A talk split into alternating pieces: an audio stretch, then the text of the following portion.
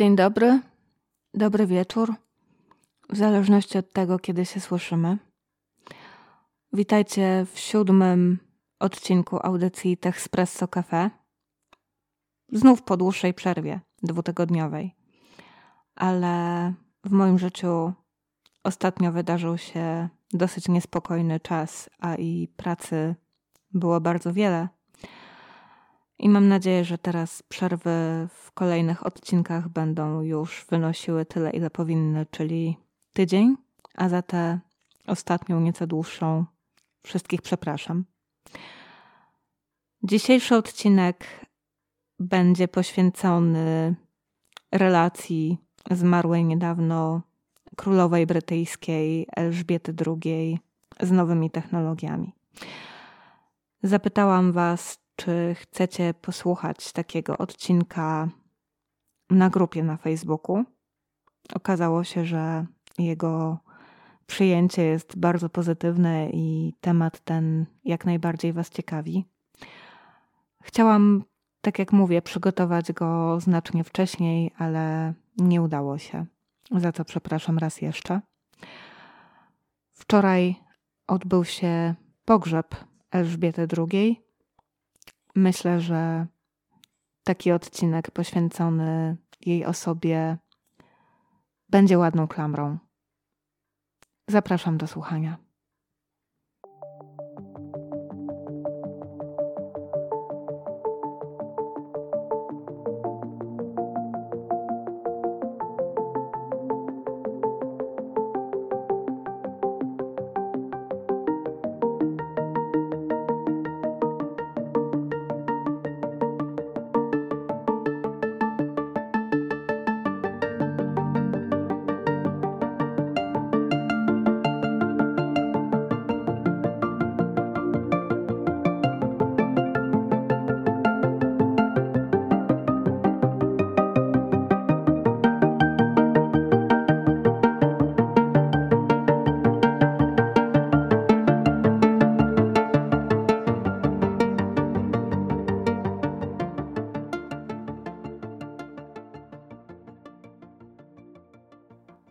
Elżbieta urodziła się 21 kwietnia 1926 roku.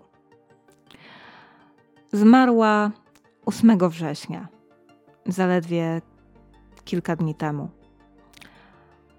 Przeżyła 96 lat, z czego 70 i 214 dni to czas jej panowania, który sprawił, że zapisała się w historii jako najdłużej panująca monarchini, kobieta zasiadająca na tronie, a zarazem najdłużej panująca osoba w Wielkiej Brytanii.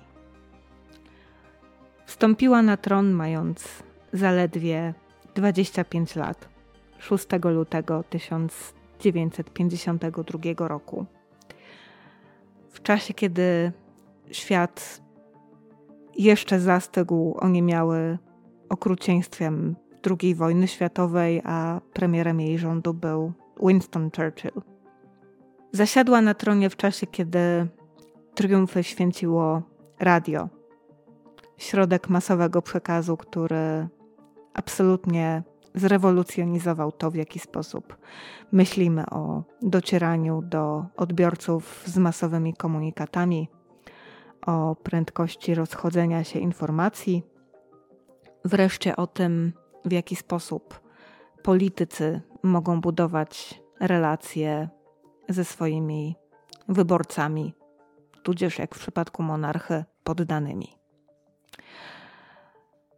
Te 70 lat panowania Elżbiety, 70 lat i 214 dni, to czas dłuższy niż niejedno ludzkie życie. Bardzo wiele osób za czasów jej panowania zdążyło urodzić się i umrzeć. I już samo to dowodzi tego, jak pokaźny przedział czasowy obejmowało nie tyle jej życie, tak, bo 96 lat to przecież więcej niż te 7 dekad panowania, ale właśnie funkcja, którą pełniła, jak rozległy czas pełen różnorakich rewolucji, jak ogromna wiedza o świecie, o mechanizmach jego działania przypadła jej w udziale dzięki temu, jak długo sprawowała swoją funkcję. Monarchia brytyjska jako taka kojarzy się z pewnym konserwatyzmem. To jest taka symboliczna emanacja trwałości, tradycji, według bardzo wielu osób pewnego zastoju kulturowego, czy też zastoju mentalnościowego. A tuż po śmierci królowej pojawiło się wiele głosów mówiących o tym, że monarchię należy znieść, jest ona niepotrzebna.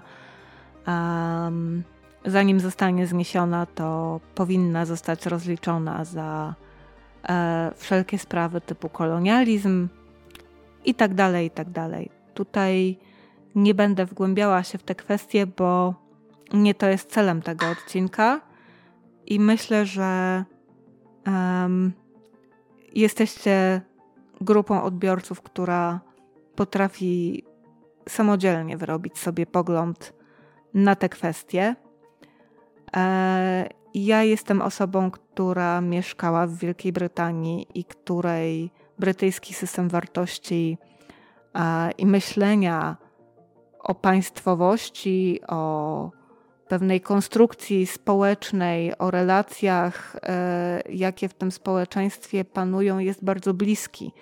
Dlatego nie będę się tutaj wgłębiać e, w krytyczne podejście do Elżbiety, a opowiem o tym, o czym e, chciałam w tym odcinku opowiedzieć, czyli właśnie o tym, jak wyglądała jej relacja ze sferą nowych technologii, czy też świata cyfrowego, świata, który przyszedł niepostrzeżenie za czasów jej panowania, ale zarazem okazał się rzeczywistością nieuniknioną i ostateczną.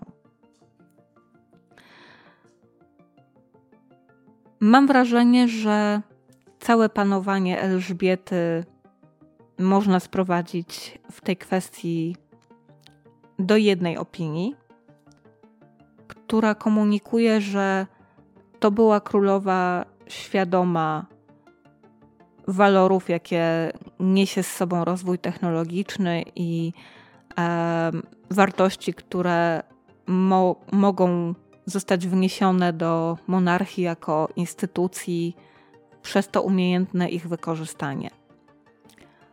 Elżbieta jakkolwiek prowadziła życie bardzo oszczędne technologicznie, rozumiała, że nowe technologie mają znaczenie. Mają znaczenie zarówno z perspektywy monarchii, jak i z perspektywy rozwoju jej kraju. I pierwszym takim wydarzeniem, które mówi o tym, że Elżbieta dobrze wiedziała, jak ważny jest wpływ nowych technologii na monarchię. Jest transmisja orędzia bożonarodzeniowego, która została wyemitowana w 1957 roku w telewizji. To był prawdziwy wyłom. To był moment, kiedy monarchia naprawdę trafiła pod strzechy. Mówiąc e, w cudzysłowie, bo strzechy w Wielkiej Brytanii to jest raczej wiek XV i XVI, a późniejszy czas to już jest znacznie bardziej zaawansowane budownictwo i co za tym idzie też konstrukcja kulturowo-cywilizacyjna. Ale tak jak powiedziałam, to przemówienie to był prawdziwy wyłom. Wtedy Elżbieta zrozumiała, ale też myślę, że dała się przekonać bo pamiętajmy, że ona miała swoich doradców, ona miała ludzi, którzy w pewien sposób tłumaczyli jej świat w tych zakresach, gdzie ona była zbyt uparta, żeby samodzielnie dojść do, do refleksji na pewne tematy. E, to był czas, kiedy Elżbieta zrozumiała, że ona musi podążać za swoimi ludźmi. Telewizja w Wielkiej Brytanii święciła triumfy, biła rekordy popularności. I to, że królowa pojawiła się w tej telewizji, to było przełamanie pewnych barier, które do tej pory oddzielały brytyjskie społeczeństwo od ośrodków pałacu i stwarzały taki wręcz nie do przeskoczenia dystans.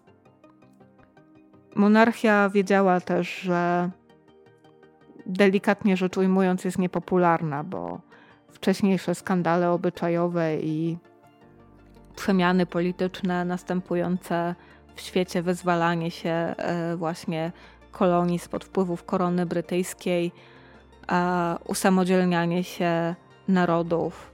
To są wszystko rzeczy, które ją wizerunkowo i politycznie obciążają.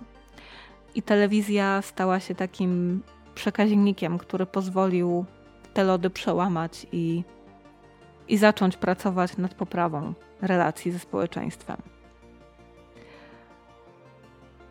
Dziś jest szczególny dzień, bo telewizja sprawia, że w te święta wielu z Was może zobaczyć mnie w swoich domach. Powiedziała prawie 65 lat temu królowa Elżbieta. Zaczęła w ten sposób budować więź ze swoim narodem. To była dobra intuicja. To była intuicja, która w pewien sposób antycypowała trudne czasy, które miały przyjść. Te same intuicje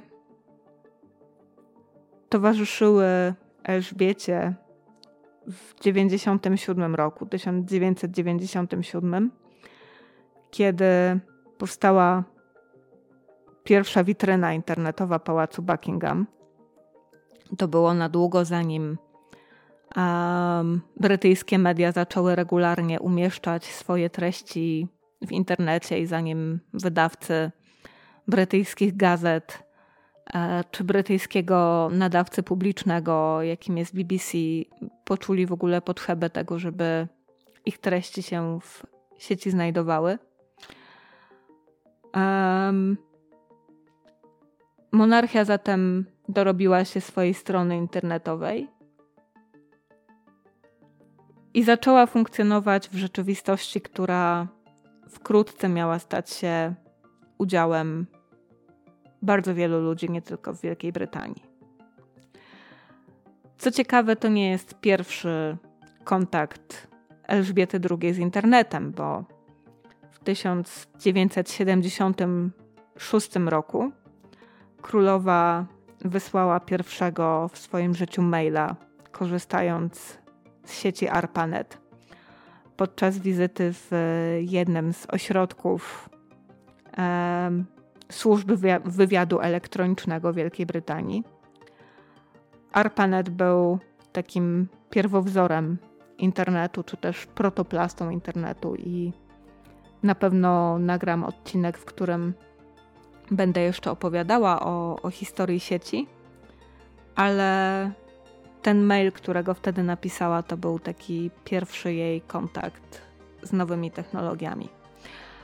Tutaj warto przypomnieć, że jednym z ojców założycieli, a tak naprawdę wynalazcą internetu jest Sir Tim Berners-Lee, którego w 2004 roku królowa Elżbieta uhonorowała tytułem szlacheckim. E, Berners-Lee wynalazł światową sieć www w takim sensie, w jakim my z niej dzisiaj korzystamy. W latach 80. natomiast pracował w ośrodku CERN, który dzisiaj jest najbardziej znany z wielkiego zderzacza hadronów. I Berners-Lee uczestniczył mm, w takim ponownym uruchomieniu tej witryny pałacu Buckingham, które miało miejsce w 2009 roku. Wtedy e, strona internetowa brytyjskiej monarchii przeszła taki kompleksowy redesign, została dostosowana do takich powiedzmy współczesnych wymogów e, wizualnych i, i oczekiwań swoich odbiorców. I to jest taka ciekawostkowa klamra, że właśnie człowiek, który ten internet de facto stworzył, pojawia się na uroczystym otwarciu, czy też inauguracji działania odświeżonej strony królewskiej. Wracając jeszcze do mm, telewizji, od której zaczęłam opowiadanie o otwarciu się monarchii brytyjskiej na świat nowych technologii, świat nowych mediów.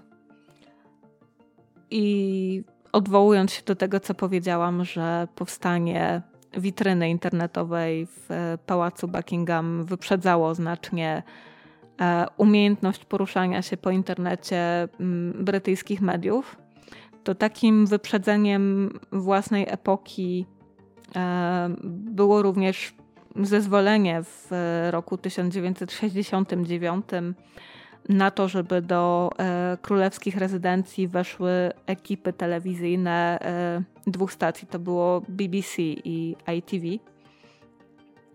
Wówczas to zrealizowano taką serię dokumentalną na temat e, życia rodziny królewskiej, która z powodzeniem mogłaby konkurować dzisiaj z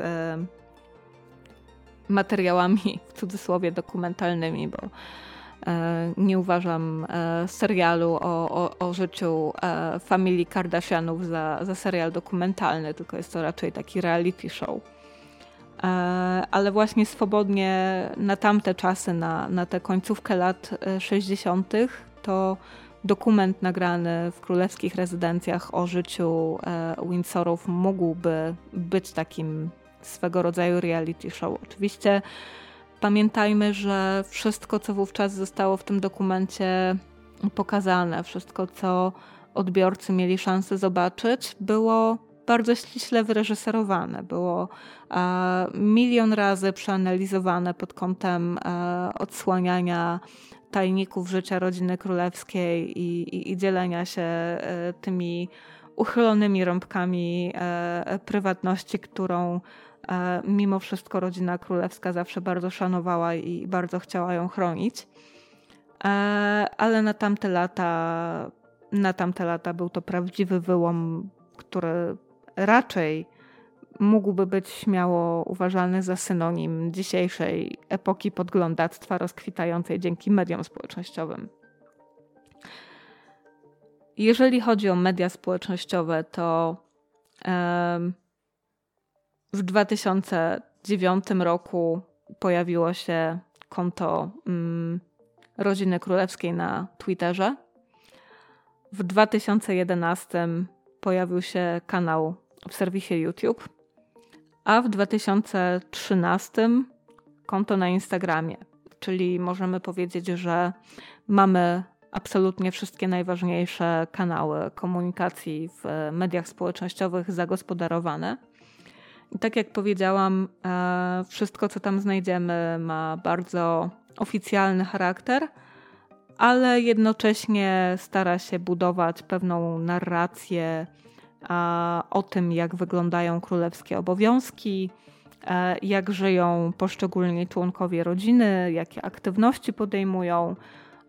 To jest raczej sposób prowadzenia mediów społecznościowych jako pewnego E, centrum informacji na temat właśnie aktywności monarchii i, i tego, jaką monarchia dzisiaj rolę odgrywa e, w Zjednoczonym Królestwie, w społeczeństwie Zjednoczonego Królestwa, zdając sobie sprawę z tego, że e, to jest rola przede wszystkim taka kulturotwórcza, spajająca i, i mająca na celu zakopywanie bardzo wielu podziałów, które w brytyjskim społeczeństwie e, gdzieś tam buzują pod pokrywką. Obecnie oficjalnego konta e, rodzina królewska, czy też szerzej monarchia nie ma jedynie na chińskim TikToku. I tutaj wspomnę o tym, że nie tak dawno w e, Wielkiej Brytanii była absolutnie katastrofalna awantura o to, że konto na TikToku założył brytyjski parlament, nie konsultując tego ze służbami bezpieczeństwa. A, a kiedy się pojawiły ponownie wątpliwości o to, że TikTok może być platformą, z której komunistyczna partia Chin czerpie dane dla potrzeb wywiadowczych, no to bardzo szybko, chyba mm, dwa tygodnie zaledwie po uruchomieniu, ten profil zlikwidowano.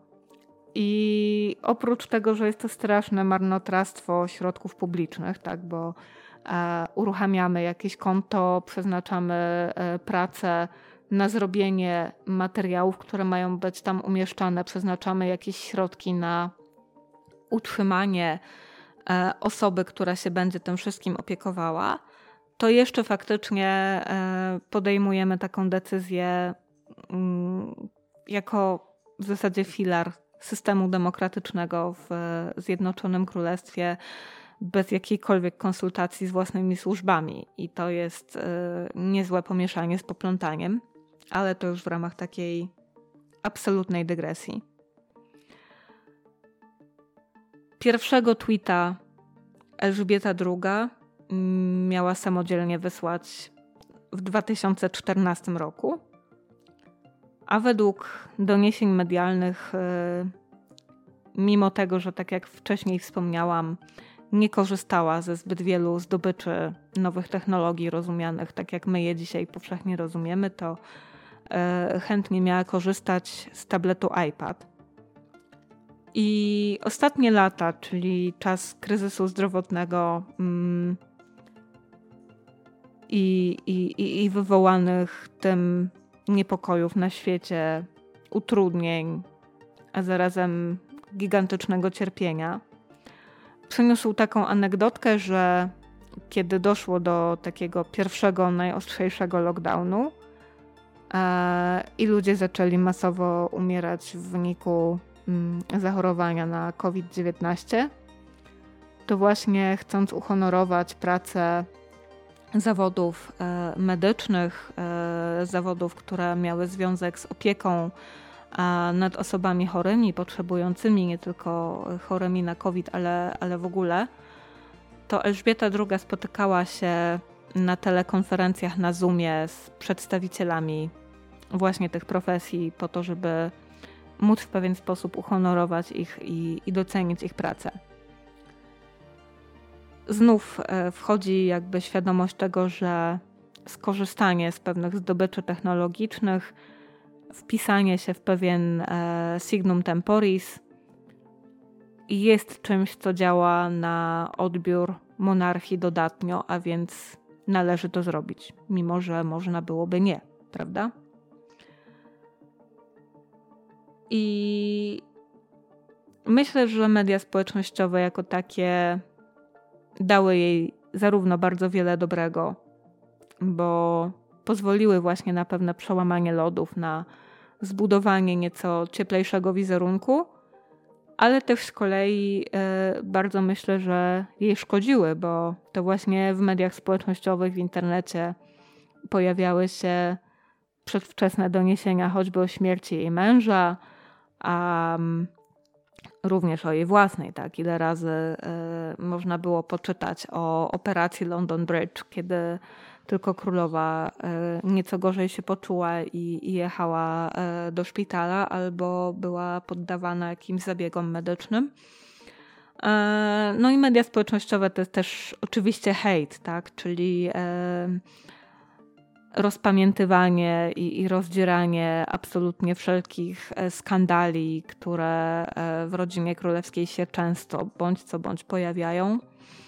E, cała sprawa związana z Meghan Markle i księciem Harem, którzy zdecydowali się odejść ze swoich ról w rodzinie królewskiej, ten głośny wywiad, którego udzielili i, i tak dalej, i tak dalej cały ten magiel, który, który my doskonale jako użytkownicy mediów społecznościowych znamy, Mm, zastanawiam się czasem, jak to jest, jak to było, tak? Czy, czy królowa miała świadomość tego, co tam się dzieje w tych e, social mediach, czy też była od tego izolowana. Mm, mam takie przekonanie, że coś do niej musiało docierać, bo to była osoba, która bardzo ceniła sobie bycie dobrze poinformowaną i myślę, że ona miała świadomość tego, co się dzieje wokół niej. Stosunek Elżbiety do nowych technologii e, to jednak nie tylko e, pojawianie się e, rodziny królewskiej w mediach społecznościowych, czy te wszystkie przecinki popkulturowe, o których słyszeliśmy w mediach, kiedy królowa zmarła. Ja tutaj nie będę o tym opowiadać, bo o, o scenie z Bonda i o klipie z Missiem Paddingtonem słyszeli absolutnie wszyscy i to można sobie łatwo znaleźć. Ale ten stosunek do świata nauki, do świata nowych technologii lepiej moim zdaniem niż to wyrażają tytuły, które przyznawała przedstawicielom świata technologicznego. To jeszcze bardziej świadczy o tym, że królowa dobrze rozumiała, jaką rolę mają nowe technologie w gospodarce Wielkiej Brytanii, w, w życiu społeczeństwa, tak? bo e, nobilitacja tytułem ona spotkała nie tylko osoby zasłużone dla świata nauki akademickiej, ale też po prostu ludzi, którzy pracowali nad nowymi technologiami dla większego społecznego dobra i, i to jest tutaj istotne.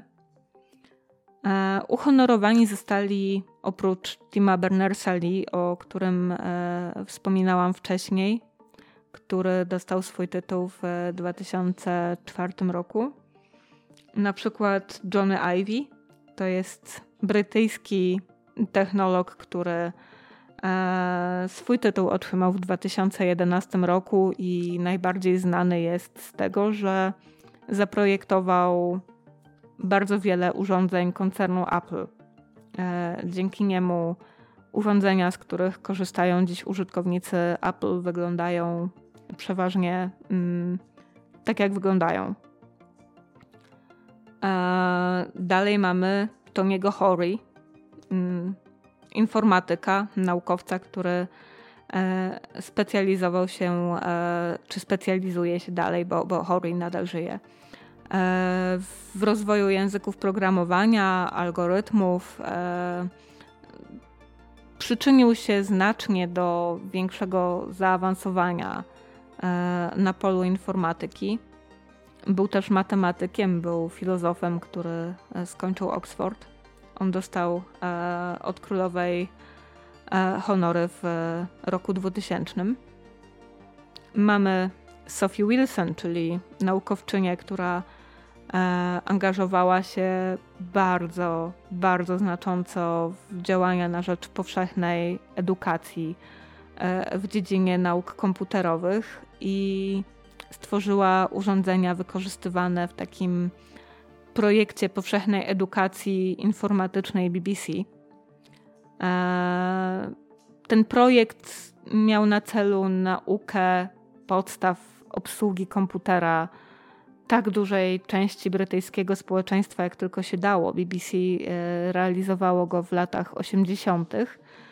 E, mając, tak jak wcześniej wspominałam, jako radio i, i, telewizja naprawdę gigantyczny zasięg. I to jest w ogóle godne podziwu, że e, w latach 80., kiedy e, Polska jest targana dramatycznymi wydarzeniami politycznymi i wszystko wskazuje na to, że będą zmiany ustrojowe, ale, ale jeszcze jest stan wojenny, jeszcze są różne e, problemy i, i cały czas jesteśmy za żelazną kurtyną. No to w Wielkiej Brytanii mamy e, całkowicie powszechny projekt edukacyjny, który ma po prostu nauczyć e, społeczeństwo obcowania z komputerem. To jest coś, czego u nas do dzisiaj brakuje, i dowiadujemy się o tym, że Polacy zajmują jedno z ostatnich miejsc, jeśli chodzi o umiejętności e, cyfrowe, o, umiejętność korzystania z komputera, z internetu, poruszania się sprawnego po świecie cyfrowym. No więc Sophie Wilson dostała mm, tytuł szlachecki w 2019 roku od królowej. No i mamy też na tej liście mm, znanego wszystkim Billa Gatesa, który mm, myślę, że nie przesadzę, jeżeli powiem, że jest takim symbolem rewolucji w dostępności komputerów dla każdego z nas i jako ojciec e, najpierw systemu MS-DOS, a, a później Windows, e, przyczynił się do tego, że z komputera po prostu może korzystać każdy i, i, i jest to rzecz tak powszechna, że właśnie możemy dziś mówić choćby o tym, że jest to naprawdę komputer osobisty. Tak jak e, po angielsku mówimy PC, czyli personal computer, e, to właśnie dzięki tej powszechności i temu, że e, naprawdę każdy dziś może wykorzystywać system posiadający przyjazny interfejs, możemy mówić, że komputery są naprawdę naszymi osobistymi narzędziami pracy. Gates jest też filantropem i, i, myślę, że ta filantropia tutaj e, zaważyła działania na rzecz e, poprawy losów i bytu e, ludności w Afryce. Mm, to wszystko przyczyniło się do tego, że w 2005 roku został on uhonorowany przez królową tytułem.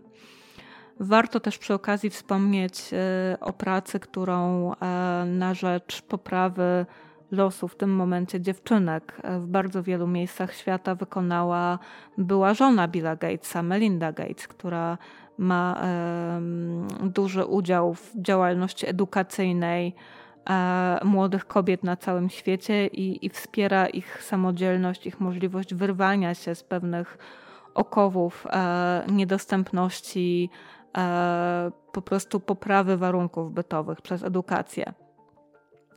To są, to są rzeczy, które są istotne i które e, cieszę się w pewnym sensie, że zaczynają być jakoś dostrzegane na fali tego, że mówimy wiele o odpowiedzialności biznesu.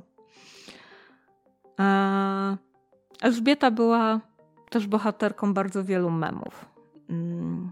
Zwłaszcza ostatnie lata, to jest taki czas, kiedy internet był pełen, przynajmniej na tym takim brytyjskim odcinku, e, pełen był memów, gdzie Elżbieta często po prostu przedstawiana jako taka mm, dystyngowana starsza pani w jakiś ironiczny sposób, spojrzeniem e, i dopisanym ironicznym tekstem kwituje różne wydarzenia międzynarodowe.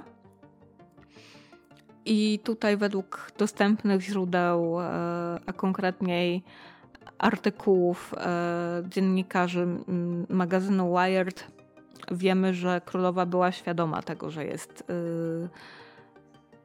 podmiotem znajdującym się na memach i nie wywoływało to w niej jakoś szczególnie złych emocji.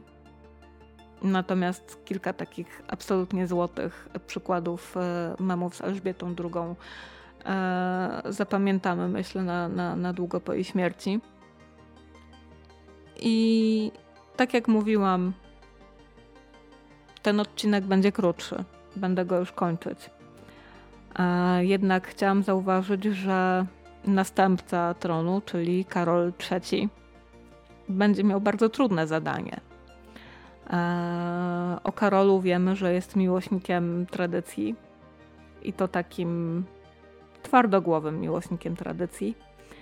Ja sama nie darzę go wielką sympatią, a wręcz e, wydaje mi się on postacią mocno odstręczającą w bardzo wielu aspektach.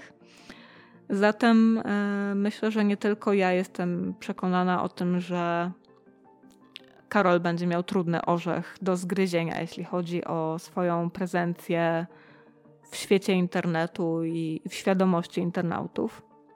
Co z tego wyjdzie, czas pokaże.